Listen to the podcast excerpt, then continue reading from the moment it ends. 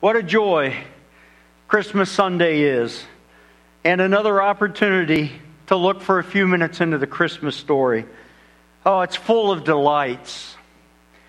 It's just like you open it up and and uh, truly you see, maybe or you sense or you think again or you're reminded of something that is precious about the story of God and coming to the earth. Truly, I've described through this this Christmas season that the whole Christmas story is a treasure chest. And we just keep finding, just keep seeing. I hope you're seeing things as you read and you hear and you listen and you meditate, that you find great treasures all throughout the Christmas story that encourage you and help you. And, you know, in every, every year we need that. And we need that this year. Every time that Christmas story comes around again and we focus on it, it's an opportunity to open the treasure chest again. And we can all year round, but especially as we look again for whatever that beautiful facet that God speaks to us about.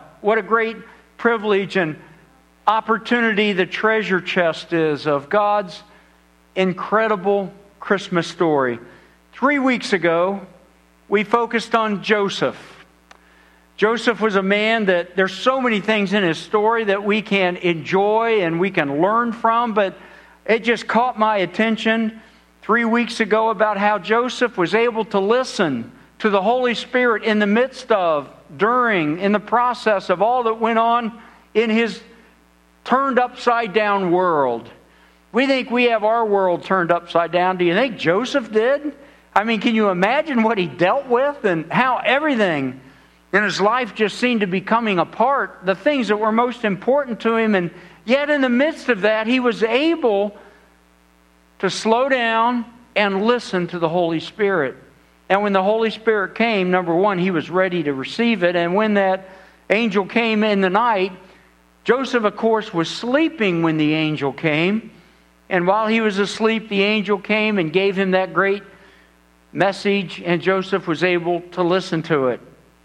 And then we focused for a while on Mary, her ability, especially Mary, to trust God, and how precious Mary's heart was tender and it was responsive, and she was willing to do what God wanted her to do. Willing is such an important word for every Christian. Willing to listen to God, willing to do whatever God prompts you to do. She glorified God, she praised them, and so both Mary and Joseph have so many qualities to admire and to learn from, and I've enjoyed that. And then last week, we read of one of the great prophecies about Jesus and how precious the Old Testament tells us about what Jesus would do in his life those prophecies that we read last week were written about 700 years or so before Jesus came. Think of that. 700 years they were written, and yet, when they're quoted in the book of Matthew and Luke, they just seem like they could have been written yesterday. They're so real, they're so true, they're so on. We read, He shall be called Wonderful Counselor, Mighty God everlasting Father, Prince of Peace.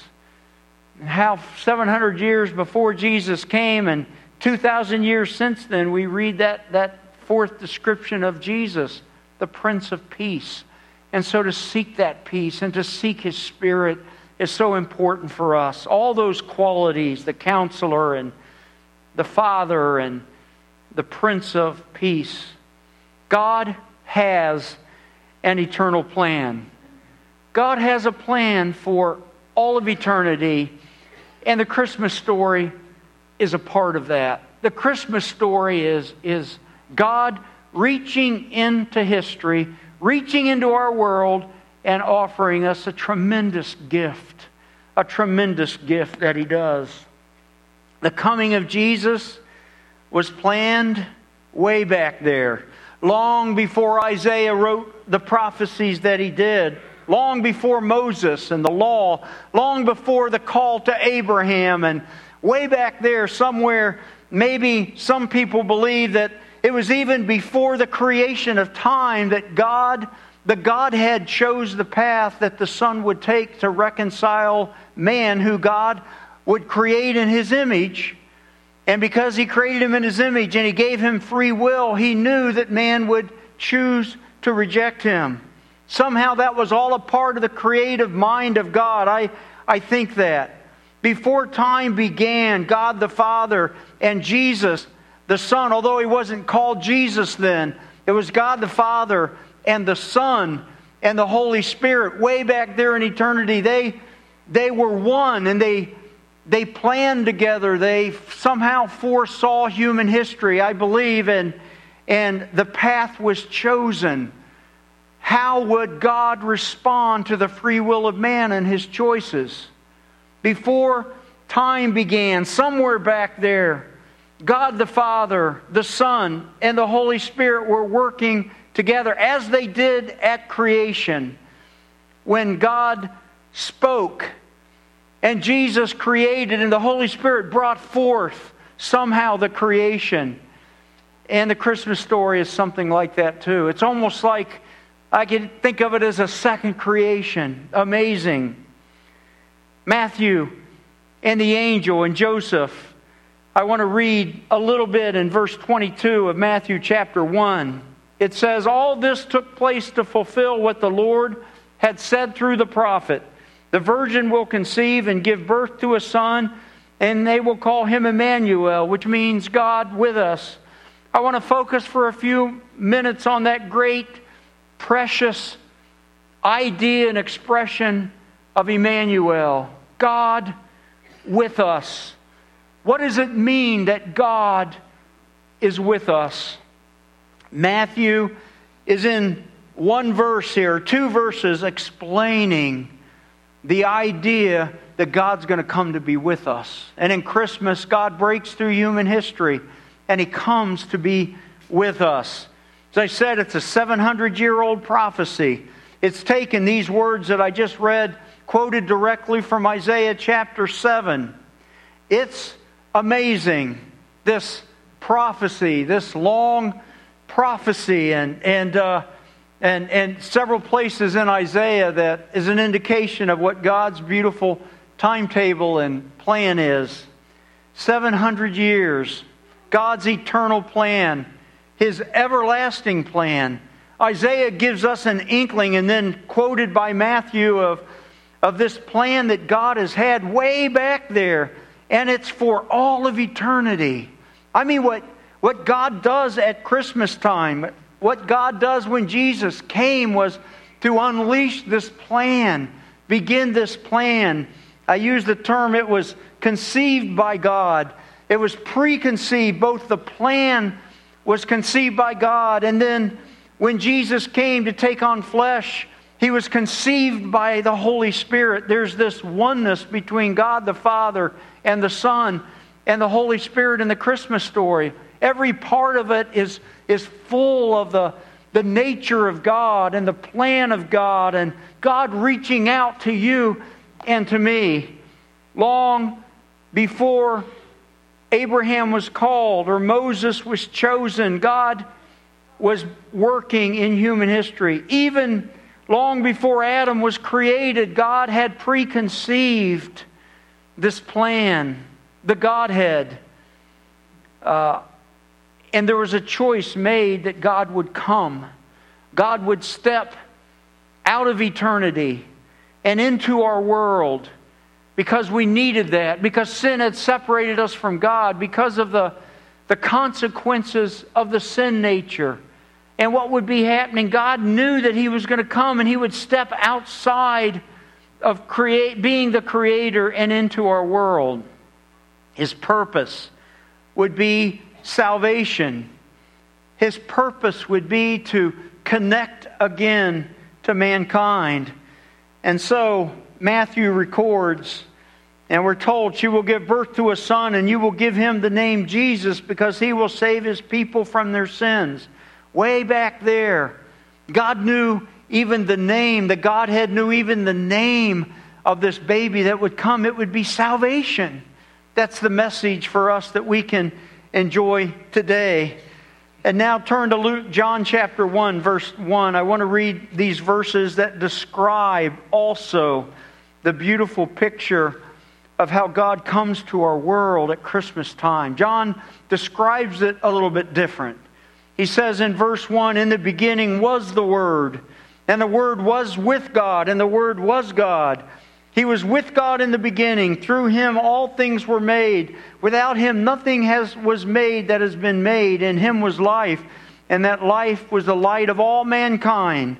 The light shines in the darkness, and the darkness has not overcome it. Then verse 14 says, The Word became flesh and made his dwelling among us. We have seen his glory, the glory of the one and only Son who came from the Father, full of grace and truth. Came from the Father the Son, the power of God came at Christmas time. John describes this almost impossible to comprehend this, this movement of the Creator, the one who created all the stars, created life, created the mountains, created the islands created the animals, created everything. John's helping us to understand how it is that a creator can come and be with us. Imagine that. The same creator back in eternity past is the one that came up the plan for Jesus to come.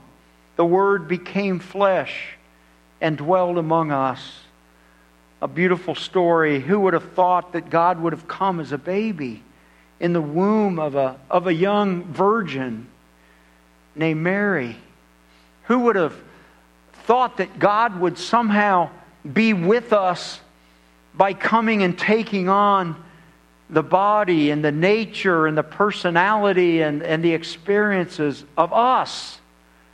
What an idea! That's how an infinite God can relate to us. He was with God, John says here. Jesus, referring to Jesus, the Word, the Son. He was with God, and He was God. He was with God in the beginning. An amazing connection for eternity with the Father, the Son, and the Holy Spirit. Always and forever God. Think of that. Jesus, this baby, was, is, and always will be God to come with us. Always and forever. So we, we don't want to miss who he was or what he did or why he came. I'm also thinking about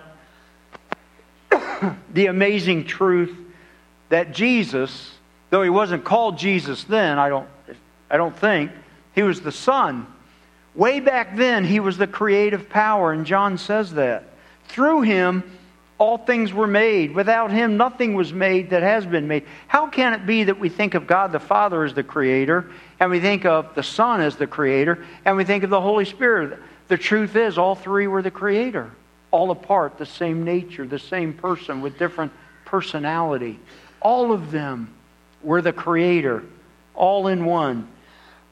and John emphasizes he has that creative power. In him was life. In Jesus coming to the earth, God is giving life again. Life that had been dulled, life that had been taken, life that had been cheated when Jesus came, God was restoring life, the, the plan. And John says he would become the light of man. Think of that, just that. In him was life, and that life was the light of all mankind. When Jesus came, he, he came into a world of sin and darkness. And this time period is not past until he comes back and, and a new heaven and a new earth. He came to give life to us so that we could know Him and connect to Him again. God came to the world in the Son, shining God's light in a dark place. When Jesus came, it's like this great big light just appeared in Bethlehem and began to light the world. And through his life and his ministry and his teaching and his miracles and his identity and then his death on the cross, the light was spreading. A place where sin had created such separation, such brokenness, such ugliness God sent his Son into that world, the light of the world. Into that world, God sent Emmanuel, God with us. That's one of the most beautiful thoughts, beautiful thoughts in the whole Bible is God with us. If you're able to, I just, I just would love for you to take home with you today a thought that you would keep, you would keep holding on to. God with me. God with us. God's with you. If you're a believer today, God has promised that He'll be with you. He's never going to leave you or forsake you. The Holy Spirit was given to indwell in you and to guide you and show you the light of God. That's beautiful. That's marvelous. That's, that's just, it's amazing. God's presence with you. God reaching down and reaching out to you. I mean, do you remember what it was like with Adam and God? We read in the first two chapters of the Bible how it says that God walked with Adam in the cool of the day and you just have this i have this picture in my mind so i don't know if god was a physical presence i'm really not sure about that but somehow i see this and i imagine at least the relational part of it and how it is that God was there in the Garden of Eden and he was walking with Adam and talking to him. You just imagine what that was like. I don't know. I don't know what it looked like. Tried to find a picture on the internet of it, and I don't think anybody knows what it really looked like. But the idea Adam walked with God in the cool of the day, and how precious that relationship was and how devastating when sin entered the world and sin entered into mankind. Again, the free will of man. Why God allowed that, I don't know, but He did. But He had a plan for it. And what sin had broken in Adam's life, God made this plan and began to work. And he, God cared about that. God's heart was broken by man's sin. God's heart was broken by the, the, the disconnect, the consequences of sin that impacted mankind. God was grieved that He made man, He said at one point, because of the sin. That time period was short, but God put in motion a plan that would bring back that relationship between us and God that could be restored. Christmas is about restoring something that was broken, something that was lost, somehow restoring the sense of meaning, the sense of purpose, that sense of belonging that was broken between God and man. The sense of belonging. How important it is for mankind to know that he belongs to a creator. I think this need of belonging is so deep within the human heart, and people have cultures and languages have every single culture out there has tried to address this need by creating who they think God is. Think of that, that sense of belonging that people have in human relationships and a relationship with a with a creator. I'm thinking second to the physical needs that we would think about. I mean, we, we think about we need air, we need water, we need food, all those things that are so important to us. But the most important emotional and spiritual need we have is to be connected to God. It's also important we're connected to one another, and the brokenness of sin has broken the relationship of belonging in humanity. so that we are striving for and looking for and wanting something that has been broken, the consequences of sin. Our needs are ever present. God knows those needs. Since so a loving, eternal, heavenly God, a Godhead, He made a promise. He said, I'm going to come to you and I'm going to be with you. I'm coming to be with you. Emmanuel, God is with us. Today, we can be thankful that God did not leave us where we were at, individually or a world. And even though things seem so dark around us sometimes, and it is, God is in the midst of that, and He's going to bring this world through that. As we get closer to that, we think more about that. And so, this Creator, who was above and outside the creation, this God, this Godhead, God the Father, the Son, and the Holy Spirit. Outside of, of the creation, steps into the creation. Emmanuel, God is with us. The Word became flesh, and He made His dwelling among us, describing Jesus when He comes, verse 14. We have seen His glory the glory of the one and the only Son. John gives us just a little picture, a little glimpse, just like Isaiah gave us a little bit, Matthew gave us a little bit. Here, John gives us a little bit from a different perspective. He says, We beheld his glory. There he is, the baby. The Word became flesh and made his dwelling among us. Here's this little baby that comes into the world in Bethlehem. Though few knew why or how it happened, and and and the story would be told later, but there he is. We beheld his glory. The whole New Testament, the Gospels tell us about the glory of Jesus. How Jesus was fully God and fully man, and he, he came to show us the fullness of the love of God and the plan of salvation. He came so that we would have salvation, that we would be forgiven, that there's a solution to this brokenness that sin has caused. The Word became flesh and dwelt among us, and for 30 years or so, He lived with us. Not us because we came along later, but with humanity in Israel, in Jerusalem, in that area. God lived and dwelt there among the people. They could see him, they could know him, they could hear him, they could wrestle with his identity, they could talk about uh, the messiahship. They didn't understand. Some would come to know, and many would after his resurrection and the pouring out of the Holy Spirit. Then he went to the cross and he paid for all those sins of the brokenness of humanity, past, present, and future. When Jesus went to the cross, he went not only for the sins of that day, but he went for the sins of our day too.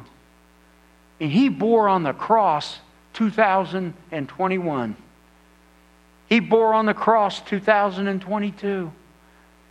He knew it all. He had it within the scope of his creative mind. Jesus bore our sins on Calvary. What a, an amazing way that Emmanuel came to be with us. He rose from the dead. He ascended into heaven. And we're told that he sits at the right hand of the Father.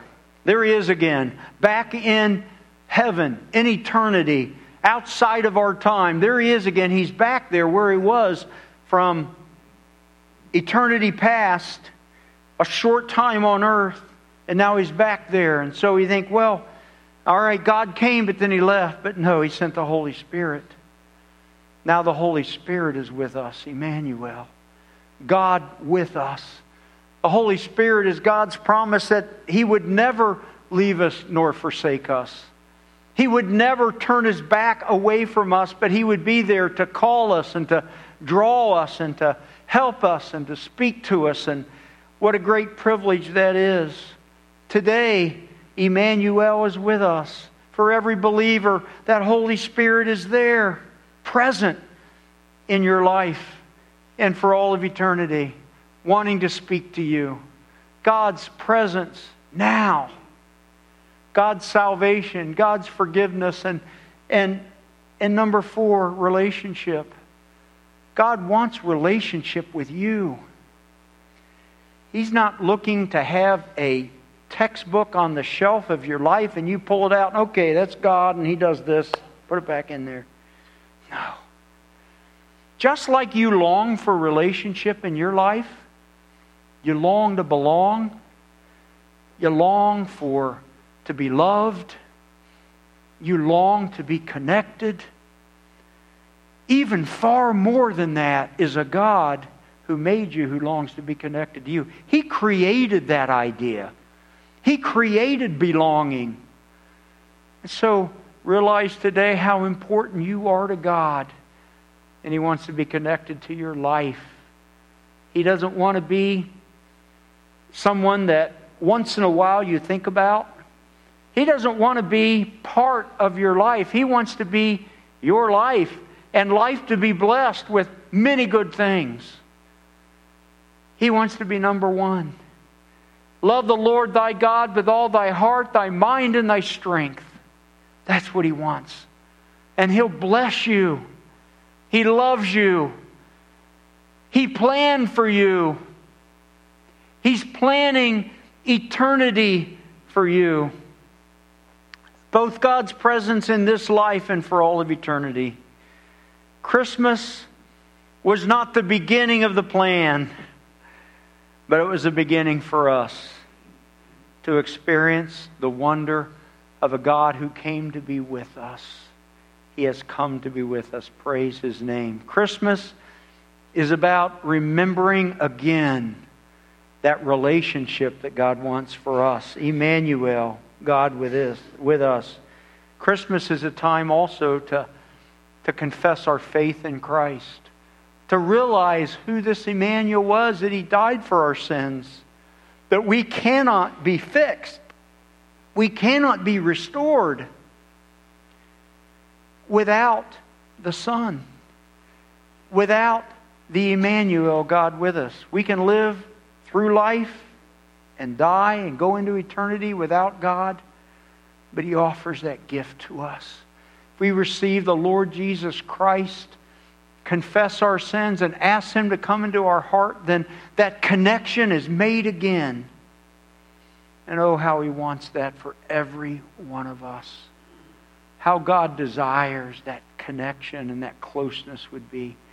Do you know what it's like today to sense that Emmanuel in your heart? God with you. Do you sense today that God is with you? If you don't today, I want you to know He's a prayer away. And He wants to assure you that He's there and He's waiting to come in. He's waiting to be with you. He's waiting to say, I want that relationship with you. I want that connection. I want you to know that I love you so much that the Son came. God the Father would say, My Son came. And now my Holy Spirit is here to help you if you'll walk with me. Relationship. God with us. How beautiful. There's a song we're going to sing a cappella in closing. It's a chorus, and I know that you, you probably have heard it. Would you stand with me this morning? Just look at these words to start with, if you would, today. Emmanuel, Emmanuel, his name is called Emmanuel. God with us, revealed in us. His name is called Emmanuel on this Christmas Sunday, I want to encourage you as we sing this and we close this time together. If you don't know that God is with you today, that you would just open your heart and pray a simple prayer God, I want to know you. I know you died for my sins. I want you to be my Savior and I want you to be with me. I want you to be in me, Holy Spirit. Thank you for your plan. God, come to me. Pray that prayer as we sing together if that's on your heart and your mind.